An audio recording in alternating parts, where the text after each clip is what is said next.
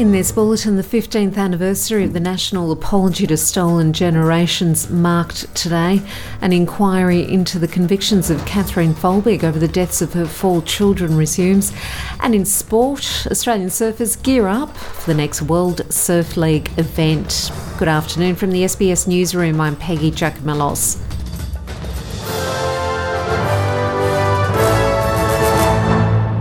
A national apology breakfast in Canberra has marked the 15th anniversary of the Apology to Stolen Generations.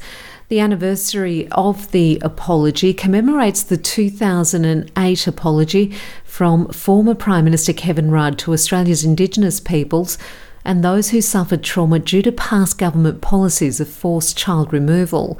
Senator Pat Dodson told the ABC the day is a reminder that Australia is only at the beginning of its healing journey. An inquiry into the convictions of Kathleen Folbig over the deaths of her four children will resume to examine scientific evidence and the diaries that played a role in her initial conviction.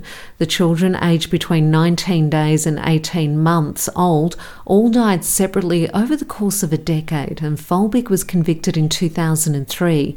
New South Wales Governor Margaret Beazley ordered a new inquiry in May last year after a petition from scientists which called for the case to be re examined given new evidence around genetic variants identified in Folbig and her deceased daughters. The first hearing block was held in November last year and adjourned until February 2023. The second hearing block will examine cardiac and genetic evidence, as well as psychology, psychiatry, and other evidence related to Folbig's diaries. The South Australian Government says it's ready to offer additional support to those affected by the earthquakes in Turkey and Syria. The federal government has already contributed aid and support for the devastated communities. Rescue efforts continue on the ground as the death toll surpasses 33,000 people across Turkey and Syria. Premier Peter Malinauskas says the state has a lot of expertise available. We've made it clear, I think, to the respective Commonwealth agencies that South Australia has a, a deposit of skills that we are willing to make available overseas, and should that be called upon, we'll be making them available as quickly as possible. The Department of Foreign Affairs and Trade was providing consular assistance and supporting about 80 Australians who were in the area impacted by the earthquake. Calls for greater transparency and accountability of political donations in Australia have been addressed in a reform bill tabled in federal parliament today.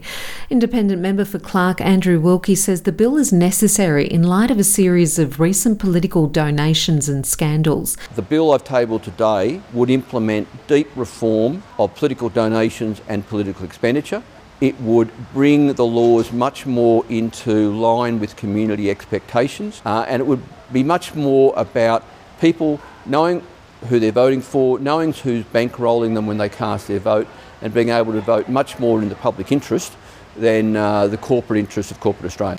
Mr Wilkie's bill would see donation disclosure threshold lowered, caps on donations and electoral expenditure, and prohibiting political donations from specific industries such as fossil fuel, gambling, and tobacco companies. The latest Women in Media gender scorecard shows females in the industry are underrepresented both as sources quoted and as authors. The results show women made up 30% of sources quoted in the news, which is an improvement from the 2016 gender scorecard, but advocates like journalist Catherine Fox want swifter action to correct gender parity to ensure all voices are heard an interesting one, but I think once you start to um, identify and address bias, you can sometimes find that other forms of bias um, will actually start to fade away as well. Two people who died in a suspicious house fire in Adelaide are believed to be family members. Police are investigating the blaze at the property at suburban Edwardstown early on Monday morning. Chief Inspector Kieran Bagley says the two bodies were found by fire crews after the blaze was extinguished. The investigation is focused on the two occupants inside the house. We are not ruling out anyone else being involved because we're so early in the investigation. However, we are focused solely at this stage on the two occupants within the address. The Crown Princess Victoria of Sweden and Prince Daniel visit the National Museum of Australia in Canberra to meet First Nations leaders. There will be a traditional smoking ceremony, and the Royals will tour the new landmark Great Southern Land Environmental Gallery. From Monday, the 45 year old heir to the Swedish throne and her husband will spend three days in Canberra and Sydney, aiming to deepen bilateral relations, according to the Embassy of Sweden. To sport, the second event of the World Surf League Championships Tour has been postponed due to small surf at Sunset Beach in Hawaii. Fresh from his victory in the season opener at Pipeline, Australian Jack Robinson will head the men's contingent, including Ethan Ewing, Liam O'Brien, Jackson Baker, Caleb Robson, Conor O'Leary, and Ryan Callinan. Reigning and eight time world champion Stephanie Gilmore will be looking to make amends after being ousted early in Pipeline as she leads the Australian women's group with pipeline finalists Tyler Wright, Molly Picklum, Sally Fitzgibbons, and Macy Callaghan. And that's the latest from the SBS Newsroom.